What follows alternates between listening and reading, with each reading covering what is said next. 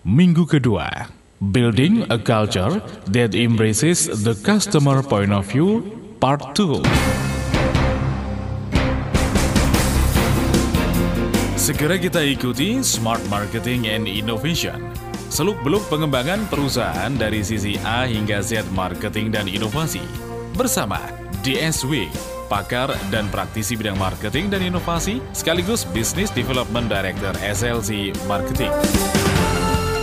Halo Smart Listeners, bagaimana kabar Anda di sore hari ini? Anda yang terbiasa menyimak Marketing and Innovation setiap hari Senin bersama Dr. Sandi Wahyudi. Tentunya tadi waktu saya bilang apa kabar Anda hari ini langsung otomatis bilang keep stupid. Bukan begitu bukan Dr. Sandi Wahyudi?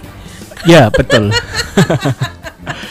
Kalau mungkin baru pertama kali stay tune Mbak Didi 889, pasti kan kita harus jelaskan.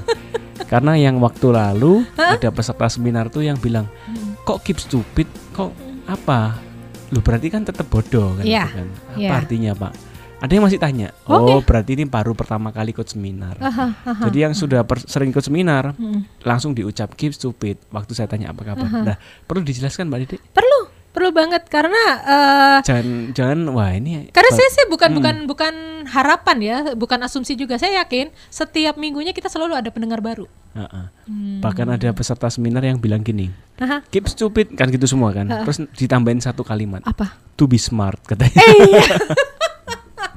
Keep stupid to, to be, smart. Nah, Iya, gimana Nah, penjelasannya? jadi- Apa kabar Pak Sandi? Iya kalau saya selalu keep stupid ya Didi. Always keep stupid, always keep learning maksudnya. Yes, ya. yes. Terus belajar hal baru, Mhm, jangan pernah merasa penuh. mhm, Selalu tuangkan gelas kita sebelum kita diisi lagi. mhm, mhm. Nah itu. Jadi selalu belajar hal yang baru maksudnya ya Mbak Didi ya. Betul. Nah, sehingga pada waktu hujan-hujan gini pun kita nggak merasa ngantuk, nggak merasa capek. Apalagi openingnya pakai efek kejut tadi ya Pak. Iya. ya. musim di, di luar cuaca ini begitu menggoda kita untuk apa Ya. Mbak Didi? Santai. Santai-lah. Tapi awal adem. awal Januari ini Kenapa? harus genjot Harus. full apa speed. Karena saya juga eh, walaupun saya di sini hitungannya penyiar ya, tapi jiwanya masih jiwa marketing gitu. Kita nggak usah nunggu tenggat waktu untuk mencapai target. Ya. Selama bisa kita lakukan di awal, why not? Betul. Jadi Januari ini sebenarnya waktu kita untuk genjot ya. Beberapa perusahaan masih raker, masih sibuk ngeset target 2017. Beberapa perusahaan sudah yang. Desember lalu sudah setting target. November biasanya sudah mulai sudah setting, mulai Desember planning ketok palu. Ke- eh, eh, Desember ketok palu. Tapi ada beberapa perusahaan yang masih revisi, diizinkan revisi sama owner direksinya. Mm-mm. Jadi artinya bulan-bulan ini masih wait and see semua, Mbak Didi. Kenapa? Ya banyak akan ada hal-hal baru ke depan ya, pemerintahan yang baru. Mhm. eh, minyak bumi juga akan ada peningkatan sebentar lagi, tarif dasar tarif dasar listrik, apalagi yang meningkat, Mbak Didi. Yang banyak demo kemarin, Ya, ya kemarin barusan STN pajak-pajak Pajak-pajak, PKB ya, heeh. pajak kendaraan bermotor. Belum lagi secara global pelantikan presiden Amerika. bentar lagi ini juga Februari. Nah, berpengaruh secara global ya. Jadi mereka lagi pasang setting target ada optimis, ada pesimis, ada yang realistis. Nah, ini kan semua upayanya apa? Kalau kondisi bagus, yang tercapai optimis. Mhm, mhm, Nah, lepas dari setting target, Mbak Didi, mhm. perusahaan kan boleh ya pasang target seenaknya Iya. atau sesukanya direksi atau owner. Mhm. Tapi yang pasti pelanggan ini kan juga yang akhirnya menang milih. Iya, betul. Perusahaan sudah pasang target tinggi, tapi kalau pelanggannya banyak yang lari, Mhm, pastinya juga target nggak tercapai. mhm. Jadi sebetulnya Mbak Mbak Didi, marketing ini kan ada eh, majornya ada dua. Mhm, Marketing yang untuk pertumbuhan revenue dari eksternal atau dari sisi eh, new customers, Mhm. ya kan, maupun revenue growth-nya dari sisi existing customers. mhm. Nah, karena kondisi ini masih wait and see semua, ya, sebaiknya fokus kita pada yang existing customers dulu. Kenapa kita Oke. harus mencari atau fokus iklan atau apa yang genjot supaya dapat customer baru? Bisa jadi customer baru juga masih wait and see untuk membeli produk kita kan? Mhm, mhm. Mereka masih belum tahu uh, kualitas perusahaan kita. Maka untuk bulan-bulan ini ya sebaiknya kita fokus pada customer centric culture. Ma- Bagaimana fokus pada pelanggan existing yang sudah kita layani sejauh ini. Nah. Customer centris ya. Customer centric. Tetap kata kuncinya customer. Ya, customer Hmm. tapi yang fokusnya pada yang sudah ada. Existing. Ini contoh Mbak Didi. Eh, Mbak Didi pernah tahu kalau Pizza Hut itu pernah dibeli McDonald Hmm. tahun 90-an. Terus dijual lagi oleh McDonald tahun 2003. Hmm. Itu nggak pernah tahu ya? Saya sih taunya yang Atau lokal lokal di Coklat. Cadbury tahu nggak? Aha, Cadbury coklat itu ya. Pernah dibeli Gillette. Gillette itu loh racer apa itu? Iya, iya, Cukur-cukur Iya, Reza. tahun 90-an. Terus Iya. dijual lagi tahun 2000-an. Oh. Ada apakah gerangan? Nah, iya. Ini Iya, iya, artinya eh, perusahaan terkadang itu terlalu bagaimana ingin ya pertumbuhannya tidak hanya dari sisi bisnis yang utama, tapi mulai melakukan diversifikasi usaha. Ya. Ingin bahwa segmen pasar yang dilayani akan lebih luas dengan apa namanya produk-produk yang baru yang bahkan tidak sama lagi dengan kategori industrinya. Tujuannya adalah income bertambah Mhm, yakni mendapatkan customer yang baru pasti wong namanya lintas bidang yang Mhm. semula. Bayangkan cukur mengakuisisi jilet ya, cukur mengakuisisi perusahaan coklat. Notabene coklat itu disukai siapa, Mbak Didi? Anak-anak muda, anak muda. anak-anak ya, yang pasti orang tua kan nggak Mhm. butuh apa itu, nggak terlalu suka manis-manis diabetes Mhm, oh. Yang cukur biasanya disukai siapa? Ya bapak-bapak yang berkumis berjenggot gitu kan Iya. anak-anak muda ya oke lah mulai remaja mulai pakai cukur ya nah yang pasti segmennya sangat berbeda Aha, aha, ingin aha. bertumbuh dari sisi income dari segmen yang lain Iya. tapi banyak perusahaan ya yang saya tadi kasih cerita contoh eh, apa tadi? Gillette Mhm, mengakuisisi beberapa perusahaan. Mhm. salah satunya Cadbury. Juga ada Home Pride Flour itu apa? Eh, tepung. Mhm. tepung terigu yang paling ged- gede di US gagal. Dalam artian gagal apa? Ternyata tidak sesuai harapan awal. Kemudian McDonald membeli selain Pizza Hut tahun 90-an itu resto chain yang lain. Fast food restoran yang rantai eh, fast food chain ya apa itu restoran yang banyak cabangnya ya Iya, iya. Selain pizza ada beberapa juga yang dibeli. Namun rupanya tidak terlalu berjalan dengan baik dan Oke. akhirnya gagal dan akhirnya dijual lagi. Apa kira-kira Mbak Didik penyebabnya? Karena ekspertisnya beda ya. Nah, Kalau analisa saya sih itu. betul. Oh benar. Betul. Core kompetensi, istilah core Iya. kompetensi ini kompetensi utama atau istilahnya eh, uniqueness dari perusahaan itu, rohnya kira-kira. Heeh. Rohnya di bidang apa? Oh, burger ya sudah. Fokus pada burger gimana customer existing Anda itu terus beli, beli lebih banyak, loyal dan rekomend Anda, rekomend temannya supaya beli burger Anda. Seharusnya dia tetap pada burger tapi pengembangan pada produk burger itu Ber- sendiri. Gimana supaya burgernya lebih merajalela, Ah, ah. kompetitor lain nggak bisa makan market share-nya. Oke. Kira-kira seperti itu. Fokusnya. Ya, ya, ya. Saya juga ngebayangin Gillette mengakuisisi Cadbury, Ya. beli alat cukur satu, bonus coklat. Nah, itu Bundling. bundling-bundling lah, iya kan? Ya memang kalau perusahaan sudah ingin konglomerasi, konglomerasi ini adalah perusahaan yang punya unit bisnis yang lintas in- kategori industri. Mhm. Pada dasarnya sih ada untungnya, ya ini pas misal contoh Hmm. harga komoditi turun, batu bara turun apa. Dia karena punya retail terbantu karena retail ini berapa tahun terakhir kan hebat. Iya. Dua tahun tiga tahun terakhir ini retail hebat. Mhm.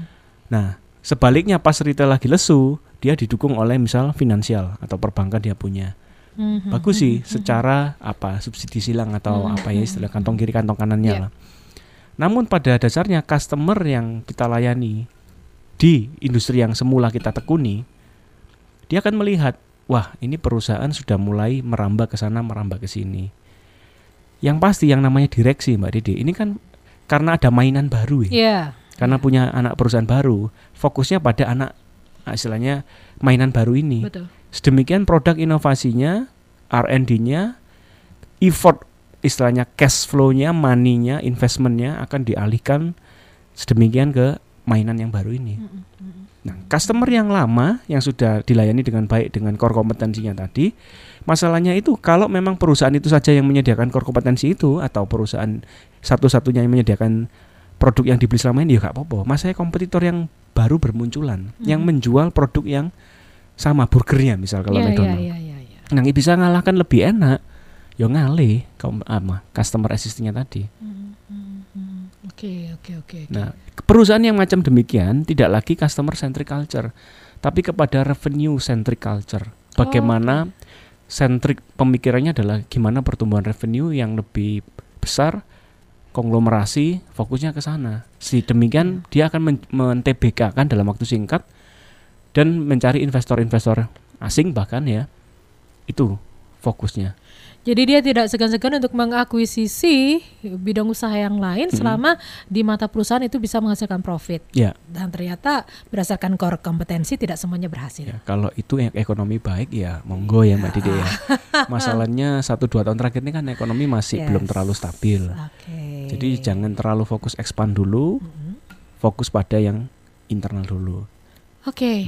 Kita jeda dulu, dulu ya Pak Yes. Sandi ya. Oke. Dan sekaligus saya undang Anda semua listeners yang ingin bergabung. Mumpung 2017 awal, mungkin ada yang ingin Anda tanyakan ya uh, untuk tahun ini seperti apa bisnis Anda kelak.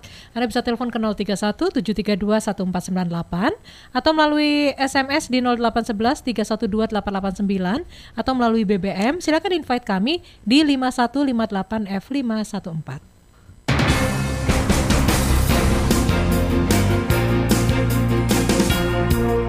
Smart Marketing and Innovation akan kembali sesaat lagi.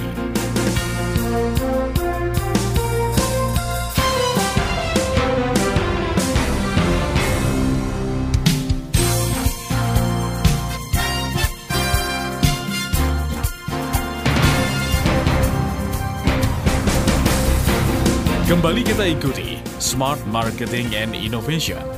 Seluk-beluk pengembangan perusahaan dari sisi A hingga Z marketing dan inovasi. Bersama DSW, pakar dan praktisi bidang marketing dan inovasi, sekaligus Business Development Director SLC Marketing. Smart Marketing and Innovation masih bersama Pak DSW Dr. Sandi Wahyudi yang kita di 2017 ini katakanlah masih banyak perusahaan yang wait and see termasuk mungkin perusahaan kita juga Ya. gitu kan tapi bukan berarti waitnya nggak ngapa-ngapain see doang gitu tetap ada yang bisa dilakukan salah satunya adalah Paling ini- tidak berdoa ya. itu kan melakukan tindakan. Itu Didi. tidak akan juga gitu ya. ya paling enggak di 2017 ini seperti tadi Pak Sandi bilang banyak nih yang masih raker-raker revisi-revisi gitu ya. Sudah ketok palu ternyata kondisinya mungkin masih stagnan, masih seperti apa gitu ya. Nah, tadi sempat di sesi pertama itu tersebutlah customer centric gitu. ya. Ini kan culture ya. Ya.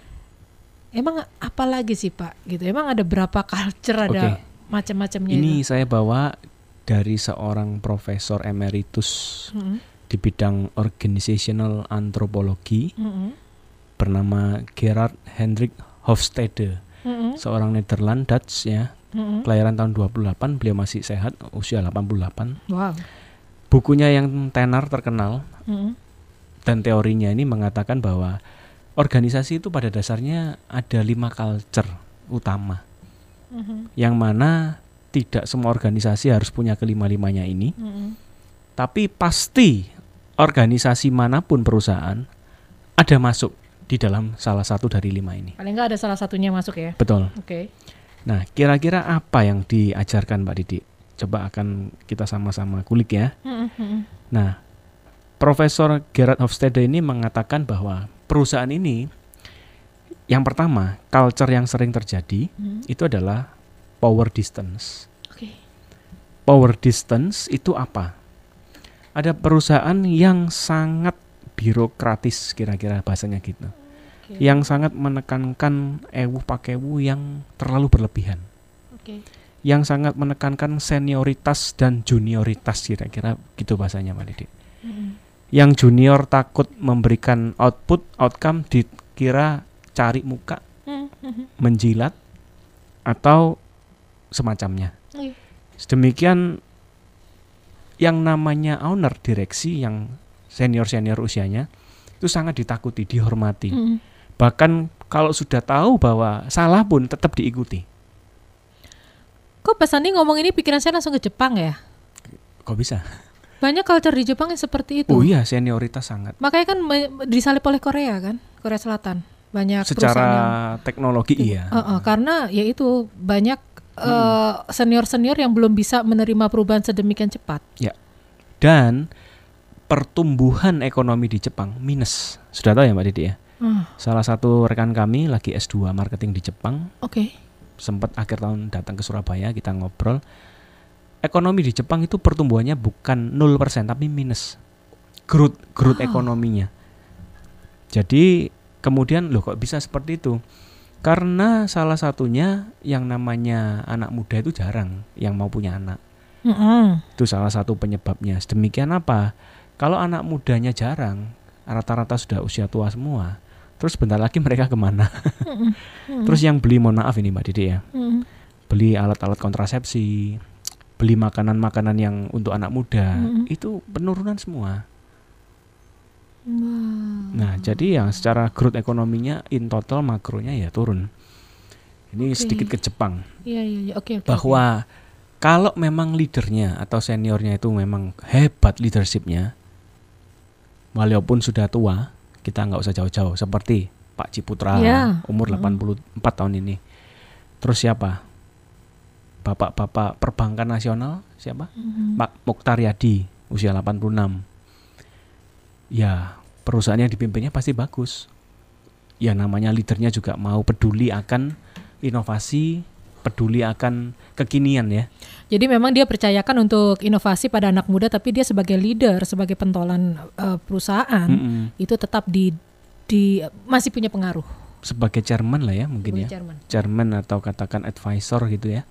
Tidak sebagai decision maker lagi. Iya. Heeh, decision maker harusnya sudah diturunkan tahtanya ke anaknya yang lebih Hmm. muda. Mm-mm. Ini culture yang pertama Mbak Didi, Oke. power distance namanya. Mhm. Culture yang kedua, kata Hofstede bahwa perusahaan itu rata-rata ada memilih atau entah di kiri entah di kanan, yaitu individualism atau kolektivism. Individualism atau kolektivism. Nah, Mm. apa ini kira-kira? Khususnya kalau perusahaan Amerika itu sangat individualism. Oke. Karyawan itu Mbak Didi keluar masuk perusahaan itu bangga. Karena apa? Setiap keluar perusahaan dia dapat posisi yang lebih baik di perusahaan lain. Mhm. Tapi kalau ada timur di China, di Indonesia, itu sawangan nih. Hmm. Dikira seseorang yang memang apa tidak loyal bekerja. Mhm. Karena ada spirit kolektivism di budaya timur, perusahaan timur mana pun. Kalau sudah masuk di dalam satu organisasi, maka dianggap sebagai keluarga. Sungkan jadinya ya sungkan. loncat-loncat. Kalau mau loncat itu pikirannya dua tiga kali, gak masalah. Memang gaji nang kene rendah yo, nang kono lebih dukur yo. Oke, pikiran pertama akan ter- tertepis dengan tapi suasana kerja di sini sudah enak, nyaman, seperti keluarga di perusahaan ini. Wes, gak usah macam-macam wes, kerja nang kene terus wes. Ya ya ya ya ya. Itu culture yang sebetulnya baik juga kolektivisme. Tapi spirit untuk maju, membuktikan siapa diriku, membuktikan KPI saya lebih baik dari KPI-mu, teman saya, supaya aku dipromosikan lebih cepat, itu juga negatifnya. Hmm. Culture yang kolektivisme. Sungkan kalau mau menunjuk gigi di depan teman-temannya. Alah ngato, ngato nang Ngato, Pak E iya. kayak gitu kan. Padahal ya sebenarnya memang itu kapasitas dia memang mungkin lebih dari teman-temannya. Oke. Itu kolektivisme sangat. Mhm. Sebenarnya individualisme juga ada baiknya ya. Itu culture yang kedua.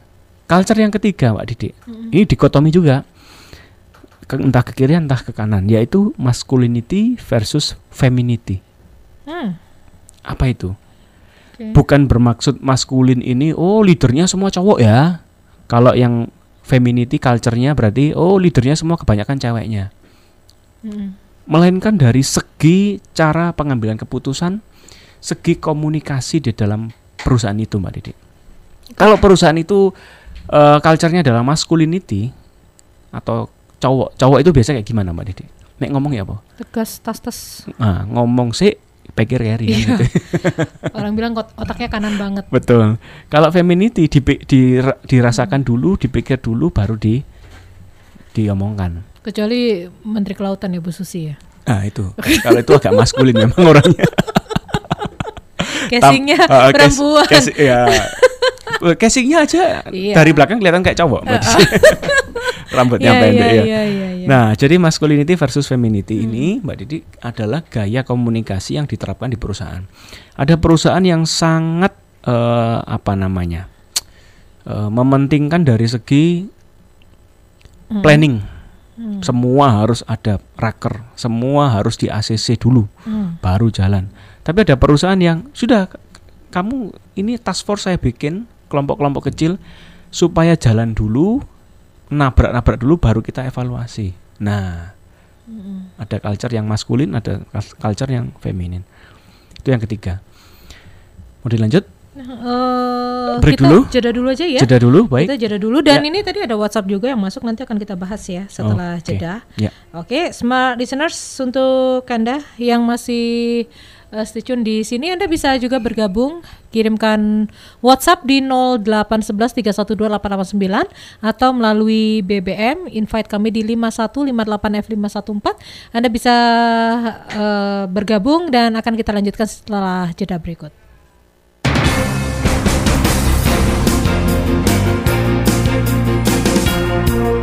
Smart Marketing and Innovation akan kembali sesaat lagi.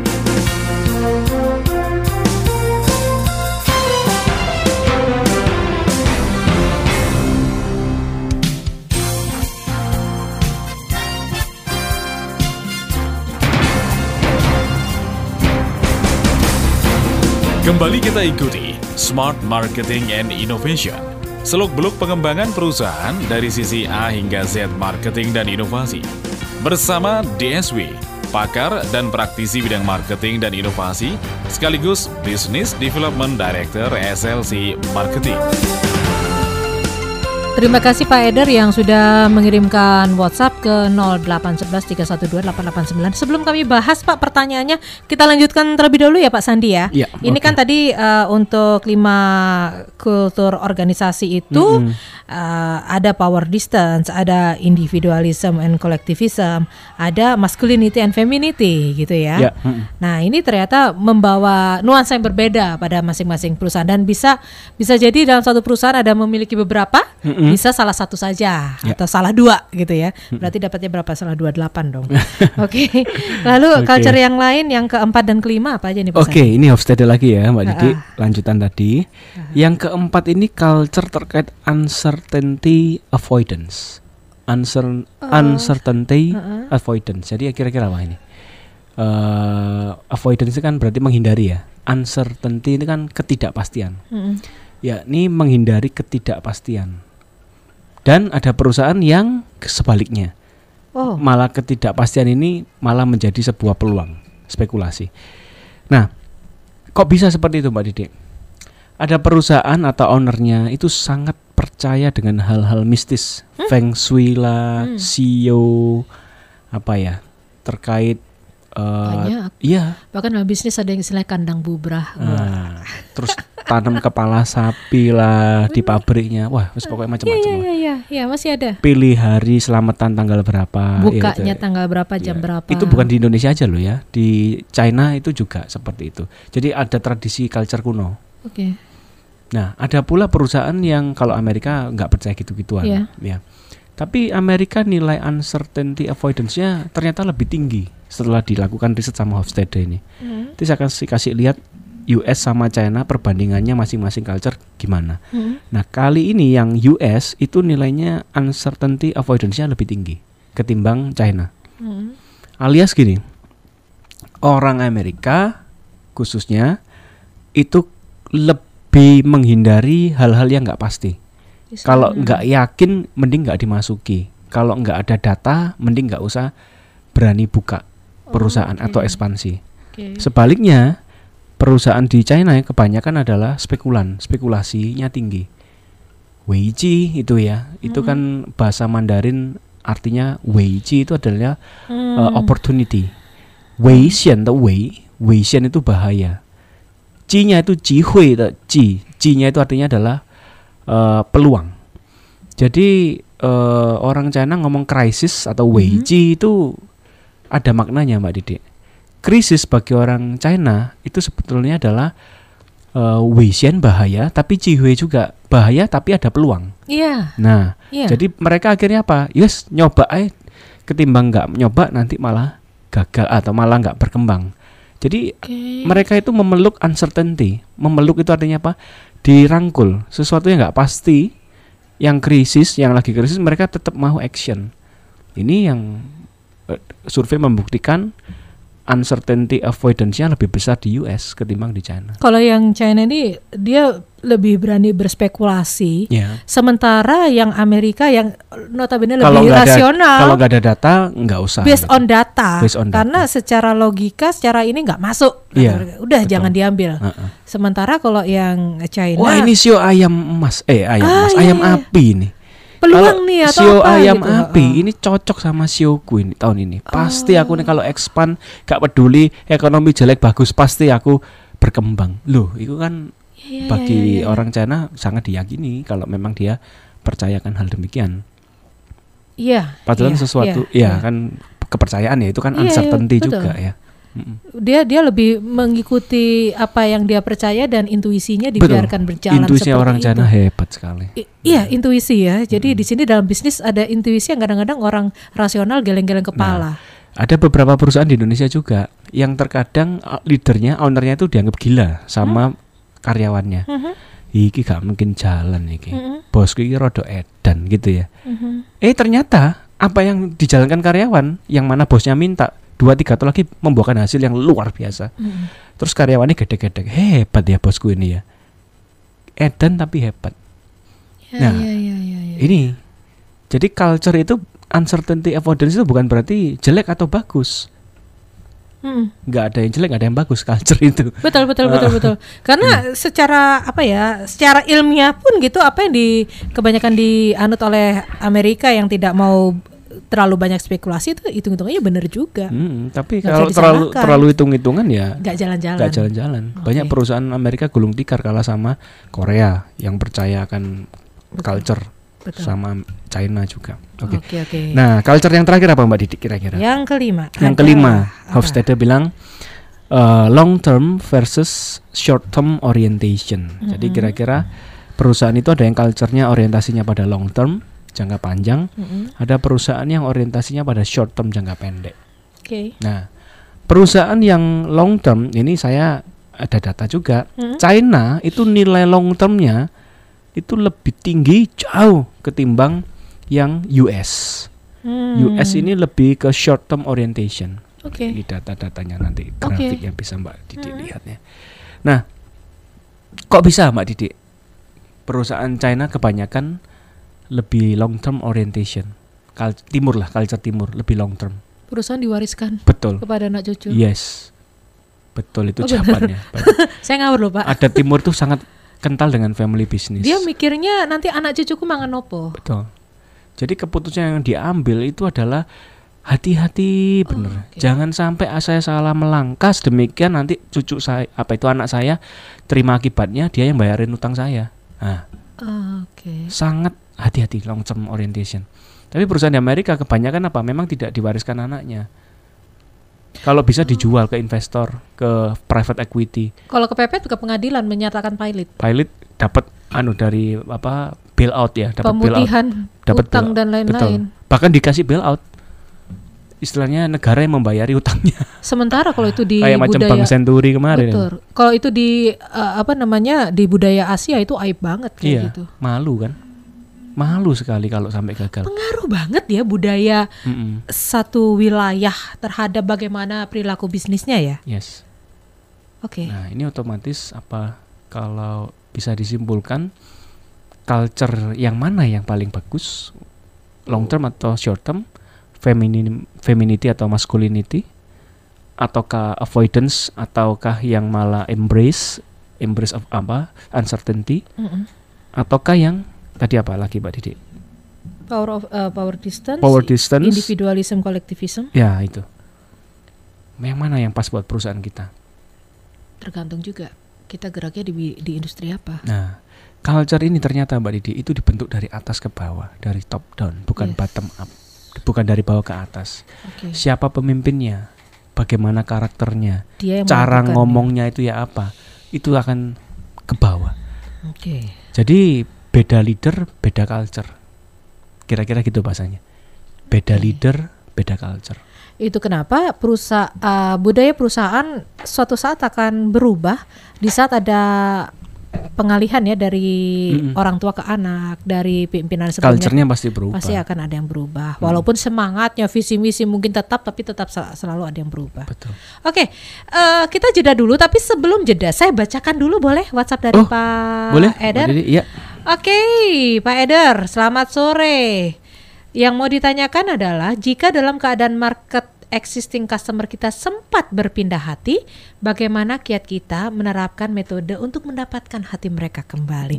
Oke, istimewa. ditunggu jawabannya sesaat lagi.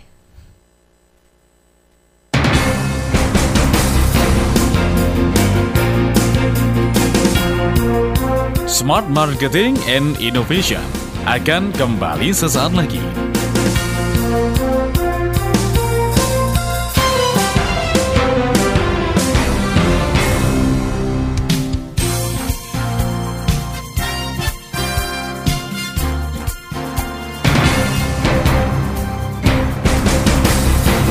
Kembali kita ikuti Smart Marketing and Innovation.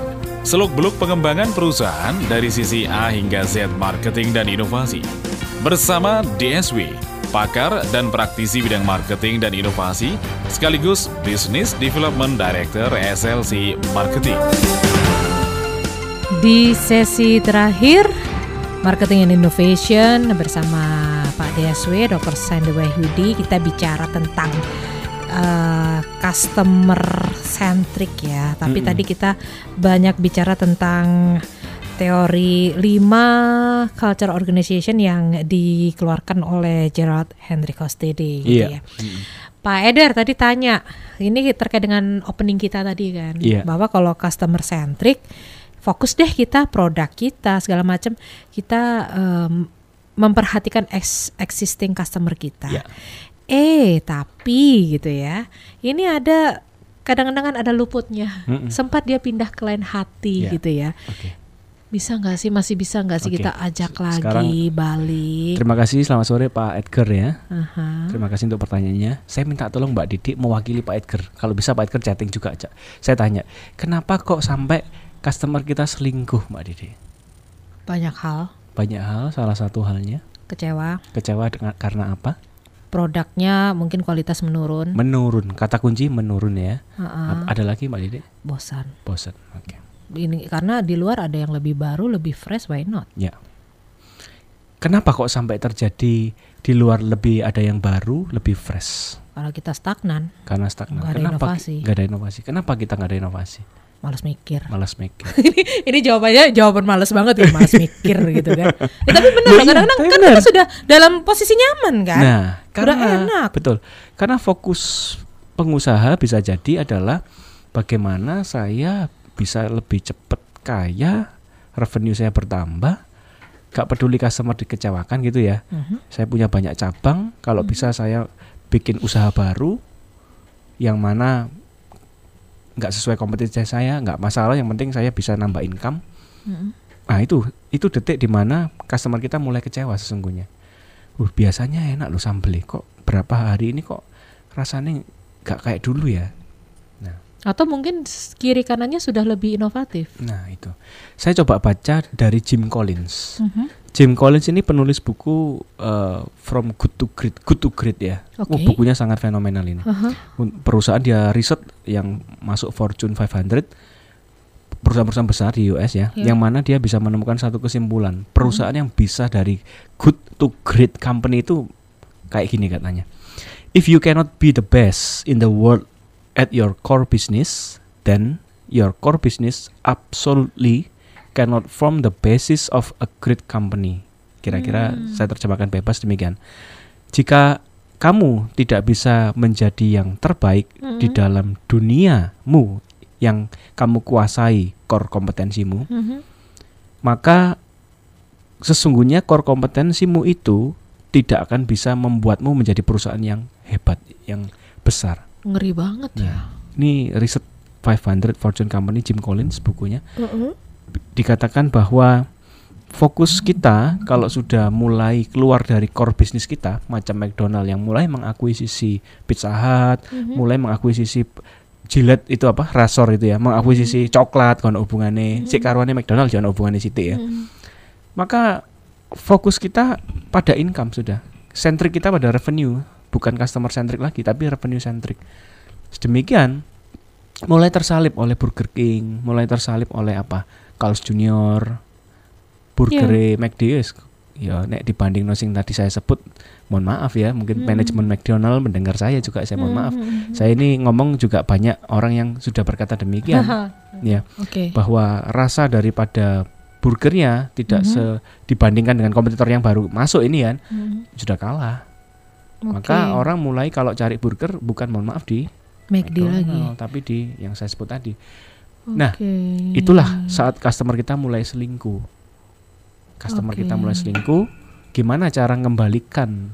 Ini kan pertanyaan Pak Edgar kan, Mhm. supaya dia bisa kembali ke perusahaan kita. Mhm. Saran yang pertama yang paling penting adalah kita evaluasi. Apakah memang uh, customer itu lari dari perusahaan kita karena semata-mata masalah harga, gitu kan? Mhm. Mhm. Ataukah memang karena konsistensi kita menurun? Produk yang kita jual, Ya, ya. layanan ya, yang ya. kita berikan, ini sudah ada mulai penurunan. Oke. Ataukah memang pricing kita tetap, produk Mhm. kita konsisten kualitasnya, tapi banyak kompetitor baru Hmm. yang memang bermunculan lebih banyak daripada dulu. Nah, ini perlu Ya, kita ya, ya. gali dulu. Oke. Kalau memang eh, setelah digali banyak Mhm. menjawab eh, apa alasan internal kita yang memang kurang perform, Mhm. nah mak- maka kita harus lihat core kompetensi kita apa, kita kembali ke sana. Jangan Dengan- ekspansi dulu. Dengan kata lain, eh, Pak Edar juga harus melihat terlebih dahulu ya ini Iya. sebenarnya apa yang terjadi gitu kan? Mm-mm. Karena eh, beliau sendiri yang sebenarnya tahu kondisi perusahaan apa yang membuat eh, mereka berpaling, Ya. mereka ke lain hati karena banyak faktor itu tadi ya. Bisa jadi karena kita produk kita bagus, tapi ternyata kompetitor kita bisa menghasilkan lebih bagus, Ya. Lebih inovatif gitu ya. Itu sesungguhnya sudah kita nggak customer centric lagi sudah. Oke. Kalau kompetitor bisa ngalahkan produk yang kita jual, Mhm. ngomong skala bisnis yang sama ya. Oke. Kalau skala bisnisnya dia asetnya luar biasa, bisa hire karyawan ratusan, kita masih berpuluh orang. Aha. Dia punya 5 hektar, kita masih punya 500 meter persegi. Ya nggak nggak ngomong di sini lah. Mm-mm. Dengan skala bisnis yang sama, kompetitor kita bisa ngalahkan kita produk yang sama yang dijual kategorinya. Kita sudah dikatakan bukan perusahaan yang customer centric lagi. Oke. Iya. Baik. Berarti katakanlah sudah dicari penyebabnya kenapa mereka berpindah gitu ya Iya. ke lain hati. So what? Apa yang harus kita lakukan supaya mereka Mm-mm. bisa balik lagi dong gitu. Oke. Sebetulnya ada empat tahapan Mbak Didi. Cuma Mm-mm. mungkin waktunya nggak cukup ya. Ah. Saya kasih sedikit aja buat Iya. Pak Edgar. Kalau mau kopi darat silakan. Mm-mm, Ada acara Connect Leader Community nanti 26 Januari ya. 26 Januari. Untuk oke. membahas ini lebih detail Pak Edgar. Mm-mm. Coba apa saja uh, langkah-langkah awalnya ini Mbak Didi. Mm-mm. Yang pertama adalah kita coba yang namanya culture di perusahaan itu sebenarnya sudah mulai berubah kalau Mm-mm. sampai terjadi. Dulu hebat saya, karyawan saya unggul, omset saya hebat, Mm-mm. Produk saya dikenal masyarakat dan dicintai. Sekarang kok enggak ya? Nah, berarti ada ka- sedikit perubahan culture di situ. Mm-mm. Maka langkah pertama adalah culture orientation. Oke. Orientasi culture baru yang memang kita eh, ada pergeseran di mana oh iya, dulu kan papa saya yang mimpin, sekarang saya anaknya. Mm-mm. Oh iya, dulu kan nah, ini yang kita harus gali. Culture-nya berubah di mana? Mm-mm. Yang kedua adalah terkait komunikasi Oke. antar karyawan dari atas ke bawah, dari bawah ke atas. Mm-mm.